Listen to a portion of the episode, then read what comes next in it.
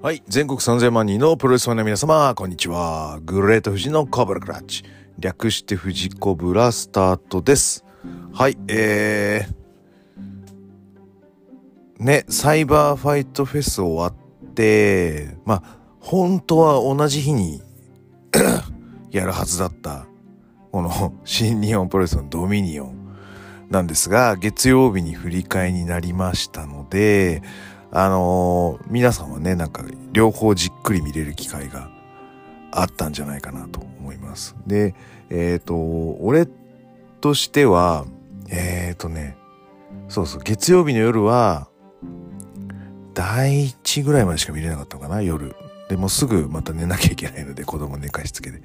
で、火曜日の午後に、お昼とかに見たろうかなと思ったら、なんか11時から4時ぐらいまでメンテナンスみたいになってて、お昼ちょっと見る機会がなかったので、水曜日にこう通勤退勤の中とか、えー家帰ってから見たみたいな感じになってるので、はい。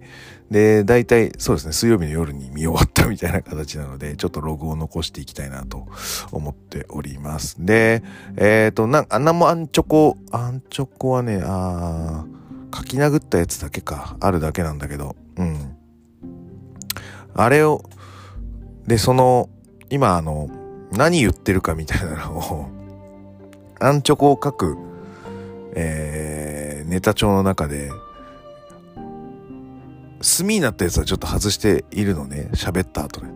で、そのリストを見てて、あの、びっくりしたのが、あの、俺はあの、まだ、あの、4月の WWE のバックラッシュ2021まだレビューしてないってことに気づきまして、ああ、まだやってないと思ったので、これもやんなきゃいけないんだけど、そういえばやってねえなと思ったし、あと週末は、あの、嫁の、あの、お父さんお母さんがですね、一応ワクチン打ったので、えー一応、あの、うちに来るということになってるので、はい、またこの土曜日に、あの、一気収録したかったんですが、ちょっとする時間がなさそうなので、あの、どこでやりくりするか。ああ、し今日の夜ぐらい、子供寝かしつけて起きれたら起きて、がっつりやるか、うーん、まあでもな、もうそう、あ、でも泊まりに来るんだっけやべえな。ってことはもうできねえな。だからこう、まあ、最悪野外で撮るとか。また野外。はい、あの、サイバーファイトフェスの時、はい、あそこは若干静かなので、はい、平日のあの日中でも夕方でも、はい、夜でも多分暇だと思うんで、はい、だからそこら辺で撮っていければなーみたいなのとか、あとは、今週、そうだね、だから来週末か、来週末ぐらいから、Hulu にちょっと入ろうと思ってまして、2週間。ですね、パトレイバーの、あの劇場版3と、あのネクストジェネレーションのドラマ版が一応見れるはずなので、それをちょっと見ようかなと 思っております。なんか Hulu で面白いのがあるよみたいなのがあれば教えていただきたいところです。はい、じゃあそんな感じで行ってまいりましょう。はい、えー、この番組は健康プロレス所属グレート富士がプロレスやってる体の斜めからの視点で見てしまうプロレスの試合の感想や、なぜ、何と湧き起こってしまう疑問の数々に対して、妄想の仮説を立てたり、妄想の検証を勝手に探し出してしまう困ったポッドキャストです。えーそんな今日のコーナーは、えー6.7、えー新日本プロレスドミニオンレビューとなります。はい、えー、じゃあ行ってみましょう。第1試合30分一本勝負。翔、吉橋、石井智弘、えー後藤洋央紀、棚橋弘至組対エルファンタズモ、えー石森太二、えーチェーズ・オーエンズ、えー高橋裕二郎、キング・オブ・ダークネス・ EVIL は11分50秒ブラッディ・クロスからの片エビ固めによりまして石森太二の勝利となっております。はい。えー、今更ながら言いますけど、イービルのテーマはかっこいいですね。あの、あのー、チャカチャカチャカチャカチャカチャカのとか、あのあたりのところとか、はい。改めて、こう、その通勤、退勤のこう流し見で、こう、ファッと入ってくる耳障りとしては、あの、改めてかなり心地いいテーマ曲だなと思った次第です。はい。で、えっ、ー、と、そうね、こっちは後藤のテーマあって、棚橋が単独みたいな感じになってるんでね。はい。で、えー、試合は、もう、なんつうの、ファンタズモンの、あの、引っかきが あの、ほとんど俺の中で印象に残ってました。はい。で、えっ、ー、と、ロックタックの一応ストーリーもあるよっていう形でね。はい。うん。あ、で、まあ、ジュニアの、えー、フック、えー、翔陽と石森ファンタズモ、あとは6人タックってことですかね。はい。の、えー、フックがある中で、田無だけ浮いてんのか、一人。はい。なってますが、えー、石森が勝って、まあ、その後お楽しみってことになりますな。あ、その前にそうだな。そう。ヒロムが、あの、見どころを、あの、リングに登って解説してたの。あれ、いいっすね。あの、なんつうの、もうちょっとぐだるかなと思ったら結構ぐだらないで、喋れてますねあのキャラのまんまで。だからなんだっけ？なんかいるじゃないですか。あのなんか審判みたいな人でよく喋るなんだあれ？何のやつだっけ？ああいう感じでなんか支配人よく喋るみたいな。系とかねあのあとは料理の鉄人のあのねあの喋る人喋る人みたいな。はい。あんな感じの、なんつうの、ストーリーテリングをする変な人みたいな。あのね、そういう役割にしてるじゃないですか。うん。ね、えー、あ、セイバーでもいるよね。そうやってなんか冒頭とかで喋る人。うん。ああんな感じの役割をヒロムはだからできるってことだよね。エンターテインメントとしてはかなり素晴らしいですね。はい。はい。えー、一応言っときましたよと。はい。で、えー、っと、スコーピオンデスロック。だから、イービルは、イービルを使う長州力だと思えばいいんですよ。なだれ式ブレーンも使うし、スコーピオンデスロックも使うし、はい。あの、そういうことなんですよ。はい。はい、第2試合30分一本勝負。武士、真田、えー、内藤 VS、えー、同期ザック・セイバージュニア、太一です。はい、えー、ここはだから、タック戦線のフックという形ですね。内藤、真田がタック組むよ、みたいな感じになってて、えー、ザック太一のタックベルトに挑戦しますよ、と。いうような内容。これも11分31秒、大水スープレックスによりまして、真田の勝利です。で、まあ、言うなれば、ザック・真田のキラーコンテンツが、まあ、タックでも見れるよっていうところが、売りっていうことでいいのかな。で、内藤太一も、まあ本人同士はかなり思い入れのあるマッチアップだと思うんですけど、まだブランド化までは行ってないよねってところになるよね。で太一岡田も俺は結構好きなんですよ。あの何戦かしてるんですけど。うん俺は好き。でもあれもそんなブランド化してない。まあ北海道でやる時はまあ太一にトップ当てとこかぐらいな感じで組まれてるレベルになってるのでまだ岡田太一のブランド化っていうところにもなってなくて太一はだからこのシングルマッチのブランド化っていうのをどうにかした方がいいのかな？うん。なんか使い方がうまいのでうまくいけばブランド化いきそうなんだけどな。だから真田内藤がこうまあ取っちゃえばまあ一旦バラすのかまたリマッチに行くのかっていう感じになるだろうし、えー、真田内藤を退けたタイミングでは太一がと相性がいいのはジェフコブになるのでコブ王冠組とかコブ、えー、ヘナーレ組うん。コブヘナーレ組って結構強そうだね。うん。あそこら辺が来ると太一は多分扱いやすいというか、うん、相性がいいマッチアップになると思うので、そういうところも期待したいところですが、あの、グランドの序盤のグランドの成分がやっぱり新日本もうちょっとなんかなんか欲しいのでザックはなんかシングル戦線とかで J ホワイトあたりとこうなんか3戦ぐらいしてほしいですね。ネバーネバー行ってこう取って取られてみたいなの1年間や J ホワイトとやってほしいなと思います。はい。まあ IWGP でもいいんですけどうん。どうすなんかそこはまたなんか違うハードルがザック高木もいいよザなんか前あの決定戦の時に高木えー、ザック、えー、あと誰だなんかコブ高木ザックコブの 3way なんつったら PWG でもできないからね。ね2015年覇者と2018年覇者。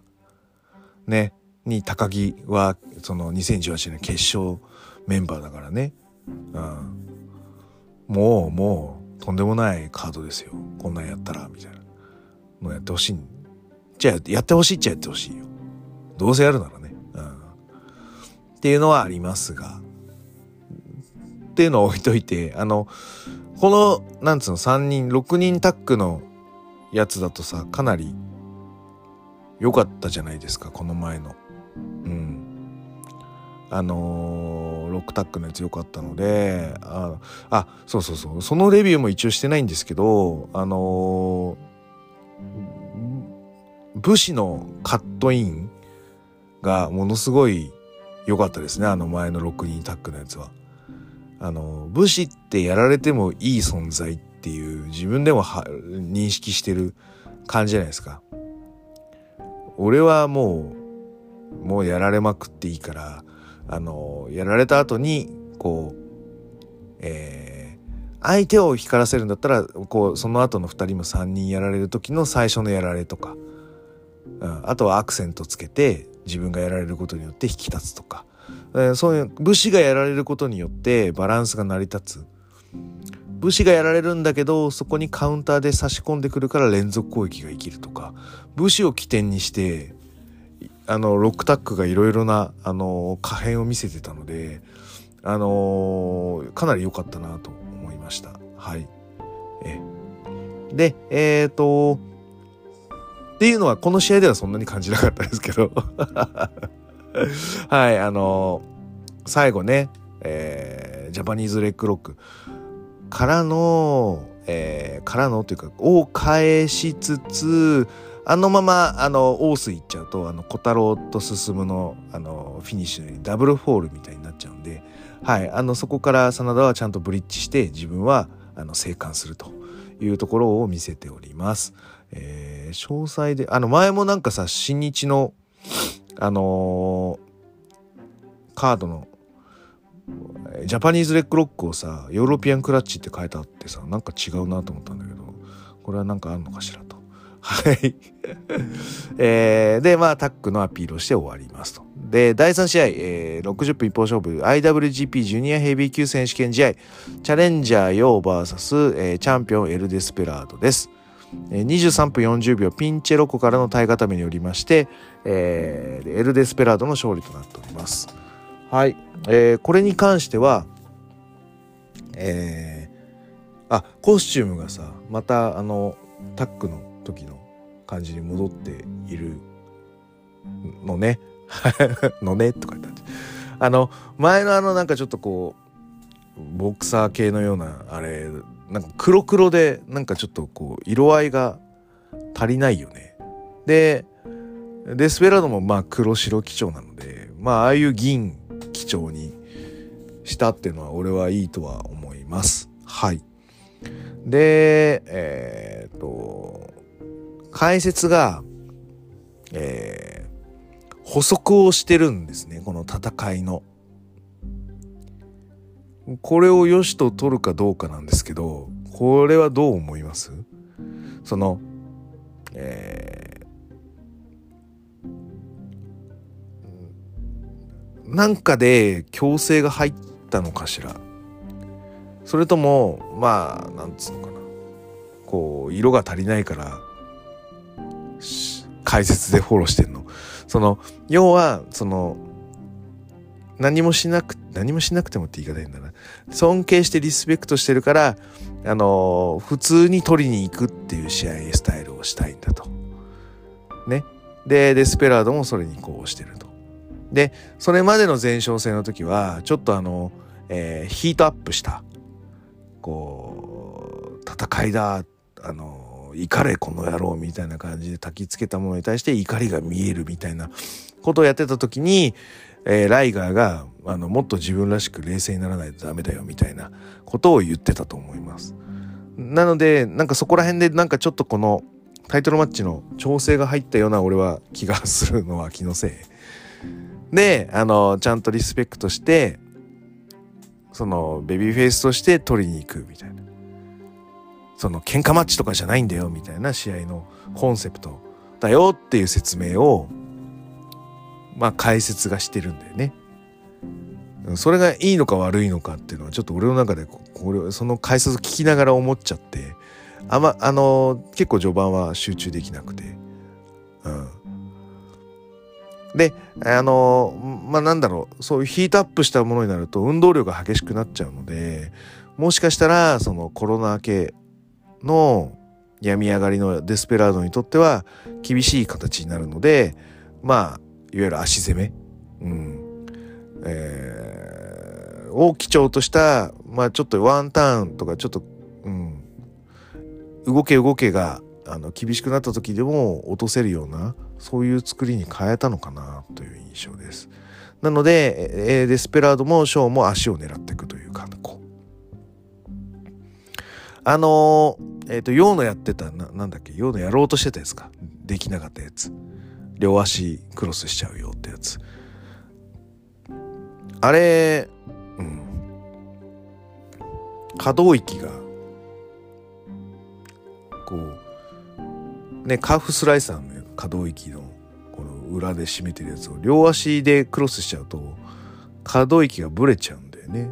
なんで本来はあまりよろしくない動きだと思うんですけど大石誠はそれにプラスしてあの後ろもうあの足を上げて逆立ちのようにさせて吊り下げるっていう手法をとってるので、えー、クロスするんですけどそのクロスがしっかりこう足裏に引っ掛け直すっていう行為をしてるのであの藤藤山レッグロールだっけ、うん、レッグロックだっけ？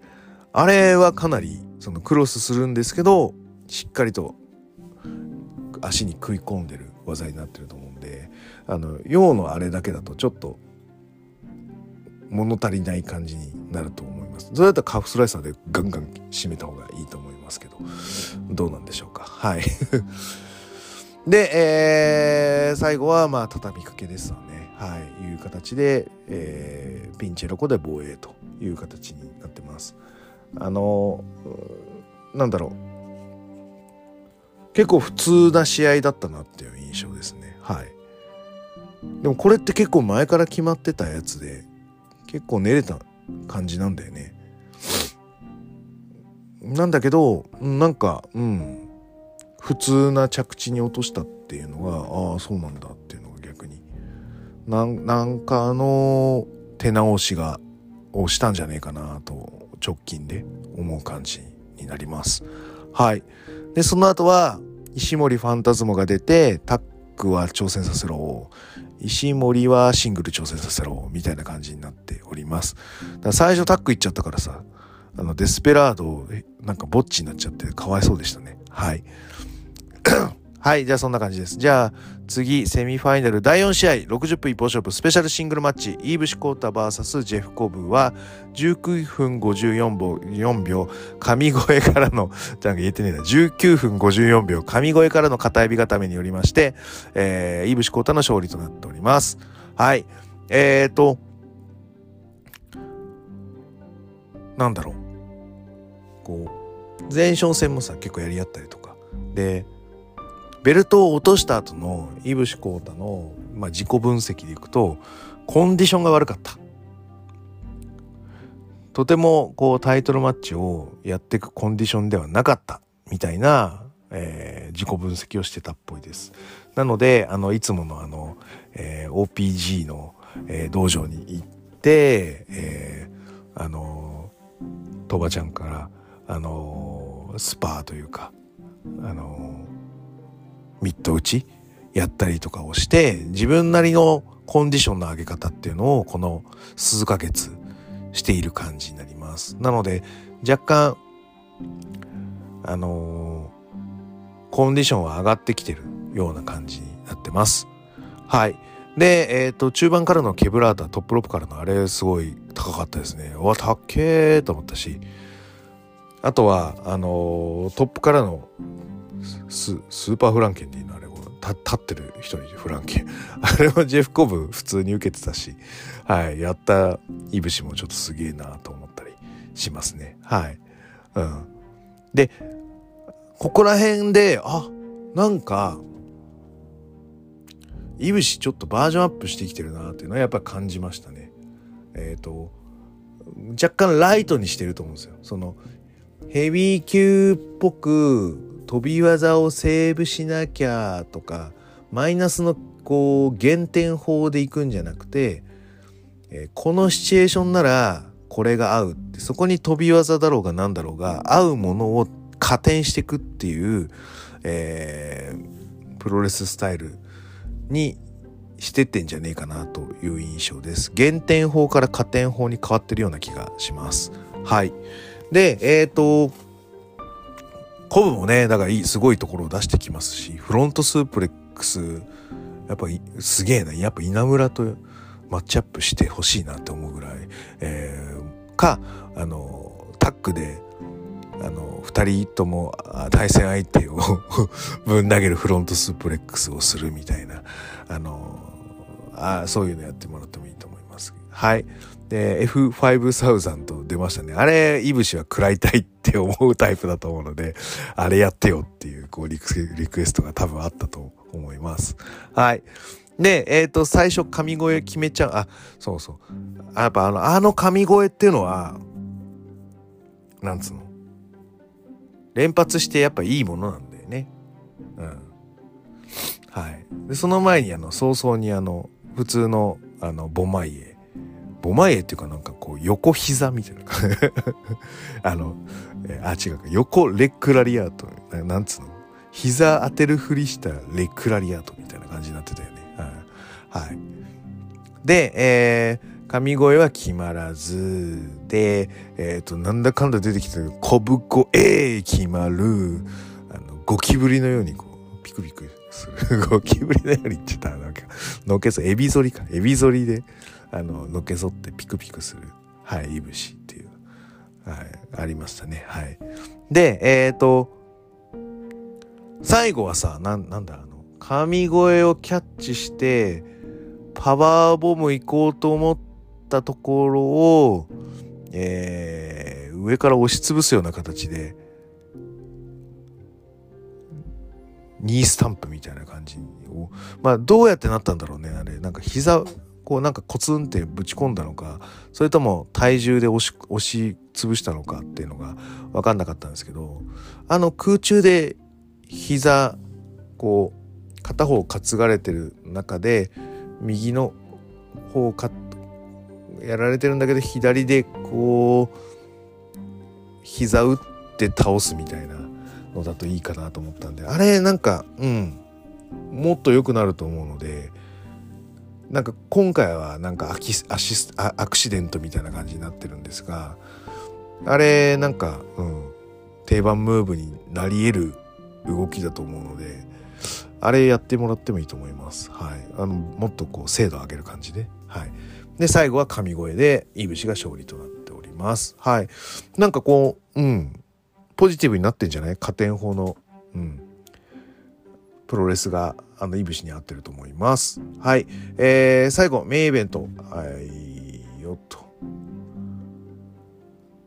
60分一方勝負第3代 AWGP ヘビー級王座決定戦岡田和親 VS 高木慎吾は36分00秒ラストオブザドラゴンからの片指固めによりまして高木が第3代 IWGP 世界ヘビー級王座となります。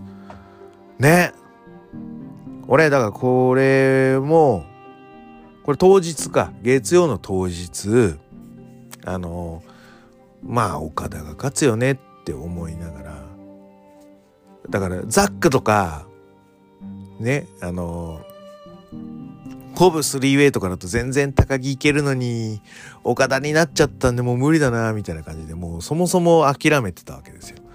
で、えっ、ー、と、月曜日の帰りの電車とかでも、まだ、まあ、こんなに高木頑張ってるんだけどな、みたいなタイムラインになってて、だよな、しょうがねえよな、みたいな感じになってたんだけど、家に着く頃に、お、なんか高木のこれからがどうだとか、あの、えー、岡田もなんか、あれだね、みたいな感じ。え、え、え、岡田勝ったんじゃねえの？みたいな。え、え？みたいな感じで。で、あの、それまではなんとなくタイムラインをこう追っかけてるぐらいな感じなんだけど、え、え、えー、って思ったんで、高木でこう英語させたら、お大かみたいな感じになってて、あ、そうみたいな感じになってるんだけど、タイムライン上でさ、うわ、やったぜ、高木とかさ、うわ、勝ったぞみたいなのっていうのがなくて、あの、まあなんか高木もなんだろうねみたいななんかなんかみんな冷静なタイムラインだったからあの一瞬その高木が逆転して勝ったっていうことに関しては全然気づかないままなんかちょっと追っかけちゃってたのではい。もうこれは見ねばと思って。でようやく水曜日見れたんですけどはい。あの最初のじゃあ序盤はちょっとどうしたのかなっていう。えー、まあ僕多分高木も岡田もそんな考えてないと思うんですよ。そういうタイプではないので。なんですけどいわゆる序盤どうやってコントロールしたのかっていうのだけちょっとこう見ながら書いてメモしてたのではい。えー、ちょっとお話ししようと思います。えー、いわゆるロックアップみたいに捕まえてこう、うん、わちゃわちゃやってあのー、なんかあのー、ヘッドシザースをこうバーンってはめてお見合いするみたいなこういうのをワンターンとした場合に、えー、と序盤はこのタイトルマッチ2ターンやってると思います。はい、でワンターン目はあのどっちがコントロールしたかみたいな話でいくとじゃあコントロールの定義って何ってなった時に僕の中では捕まえて止めて回すっていう3つの工程をしたらまあ1コントロールっていう、えー、自分の中ではルールを決めてます。まあ、捕まえるってどうなのかっていうと例えばえー、ロックアップって両方捕まえてる状態なんでイーブンなんですね。でそっから腕を取ってこうぐるっと回してグイってこうリストロック攻めるじゃないですか。これが捕まえる。あであのぐるっと回すまでが捕まえる。で止める。こうリストロックで止めて「おらう」って絞ってる感じ。あれが捕まえて止める状態。で回すっていうのはそこからあの相手が動かないからえリストロックからハンマーロックに行くとかリストロックのまま、えー、首を持ってこうメイヤーっぽくして腕を取っていくとか次の攻撃に移ったらワンコントロールみたいな、まあ、そんなルールで高木と岡田を見てたんですが、えー、ワンターン目はリストを取ろうとして取れない取れない。で、えー、次はロックアップしてあの動くんですけど、まあ、リストロックをしても切り返したりとかいう形なんで、ワンターン目はどちらもコントロールはしてないです。で、ツーターン目は、えー、最初高木がそういうそのリストから持っていくっていう形を取るんですけど、えーと、その後岡田が腕を取ってコントロールを2回取ります。その後ヘッドロックをして首投げをします。で、首投げから、えー、高木がロープワーク行こうとするとテキサスブルドーザーで止めます。みたいな感じで、5コントロールを取るわけですよ。高木2の岡田5みたいな取り方をしていきます。はい。なので、えっ、ー、と、まあ、一旦だから岡田優勢みたいなグラウンドの取り方をします。で、しかも首攻めの人間に対してテキサスブルドーザーを取るっていうのはすごく、まあ、定番ですよね。あの、はい、あの、動きとしては。なんだけど、まあ、実際にはそれはコントロールとしてカウントしやすいっていうのもあるんで、自分が強く見える動きとしてはやりやすいですね。はい。ただ、えー、高木慎吾の真骨頂っていうのはロープワークになります。彼が調子を乗せていく、こう、コンボのリズムを作るのは必ずロープワークから入ってきます。なので、ロープワークでリズムを作ってって、タックルで倒していったりとか、する高木っていうのがやっぱりすごいなと思います。ロープワークになった瞬間にやっぱ生き生きとしますからね。やっぱそこが持ち味なんでしょうね。はい。で、えっ、ー、と、場外とかの、最初の場外の攻防とかで、やっぱ腰をちょっとやっちゃってるみたいな感じの動きになってます。あうん、やっぱ、そっか、と思って。これリアルタイで見てたら、あ、腰か、やべえな、とか思ったのかな、とか思いながら、はい。えー、見てますね。はい。で、場外で、バッコボコ、まあ、腰攻め、ブレンバスターをやられ、で、同時目で絞られ、みたいな。ね。いう形で、結構腰をこう、集中的に攻められる感じになります。はい。で、岡田は返すんですけど、やっぱりなんか最後はやっぱアバラッシュ食らってまた腰いってみたいな感じになって結構腰響くんじゃないよ後々までみたいな感じでちょっとハラハラしておりましたね。はい。で、ただ岡田も負けてはいないので、今度はあのマネークリップでガツガツ削っていく。なんかギブアップを取るマネークリップというよりかは、なんか削っていくマネークリップみたいな使い方が、あの、効果的に見えますね。はい。動きとしては。なのでしつこくしつこくいくマネークリップになります。はい。マネークリップ地獄って僕書いてます。はい。で、えっ、ー、と、絞り上げたりとか、ツームストンからの、あの、マネークリップ。あの、そうなんです。僕もコブラクラッチ使うんで、使うんで、ツームストン行って、あの、コブラって超やりやすいんですよ。はい。はい。なので、マネクリップも同じくやりやすいはず。うん。で、あの、最後、場外のステイドリームみたいな感じ。はい。ここで流れがもう、かなり変わっちゃったね、みたいな感じですね。はい。で、えっ、ー、と、オカダ切り返してレインメーカーするんだけど、レインメーカーをラリアットで殺す、みたいなのから、もうこっから、はい、レインメーカーなのか、パンピングボンバーなのか、みたいな感じになってきて、えー、パンピングボンバー決めるけど、キックアウト。で、えー、ああ、ラスにで使うのか、スライディング D みたいな感じでバチコーンってね、入れてきまして、はい。ですので、えー、ラストオブザドラゴンということで、えっ、ー、と、高木慎吾が、はい。ねチャンピオンになったよ。うん。まあだから、あの、やっぱ IWGP っていう名がつく、なんか重々しいのから、こう、羽ばたれた新しい IWGP 世界ヘビーっていうもの。まあ乱コーチとかいうやつは言えばいいんですよ。なんかなんかとってもなんか良さそうな空気になってきてるのでいいっすよね。はい。うん。ザック俺はザックが取ってほしいのでなんとかザックがこういけないかなみたいな。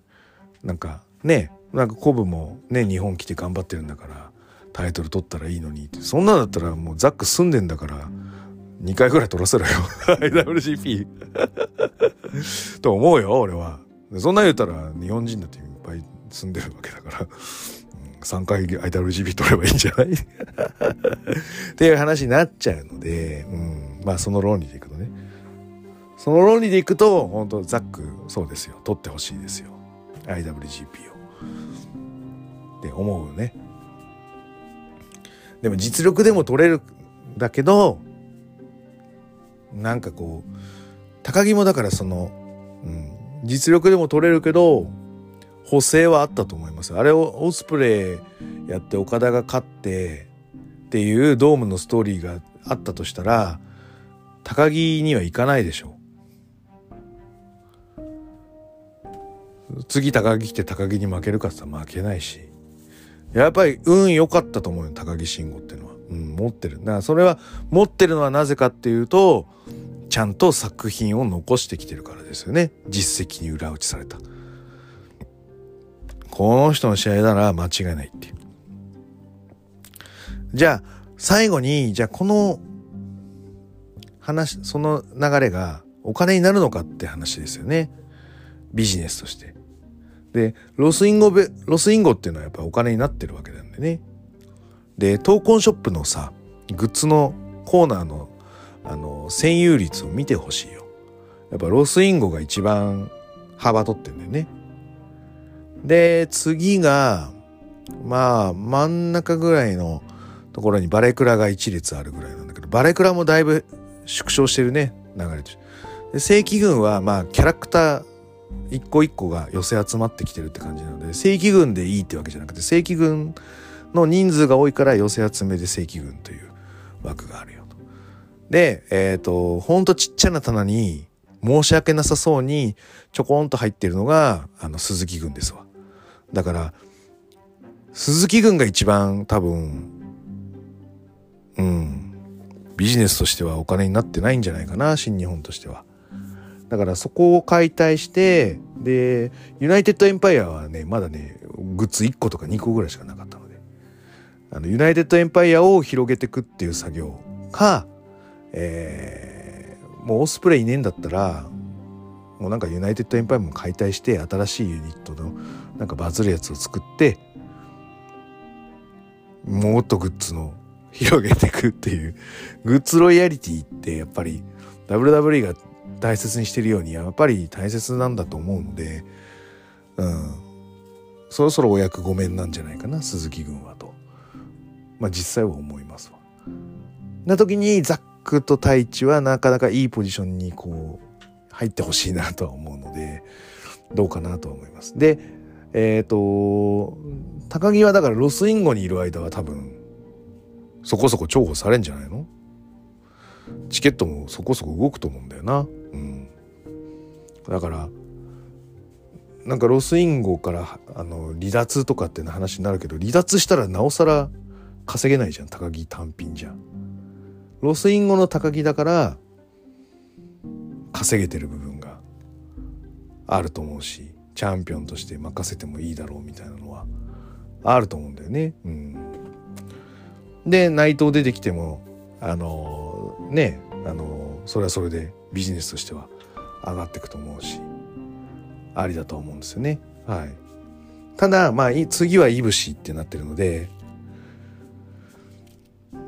ここ ここをどうするかっすよ。はい。ここをほんとどうするかですよ。本当に。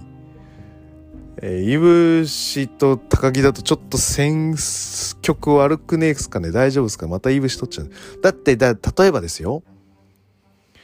今からこんな話をしたらちょっとうがった見方かもしれないですけど、えー、トースポープロレス大賞はいぶしで行きたいと思ってるはずなんですよ新日本は。だって武藤刑事めっちゃいい動きムーブを起こしちゃってるじゃないですかこの6月までに。で後半どうするか分かんないですけどあのインパクトって結構超えらんないと思うんですよ。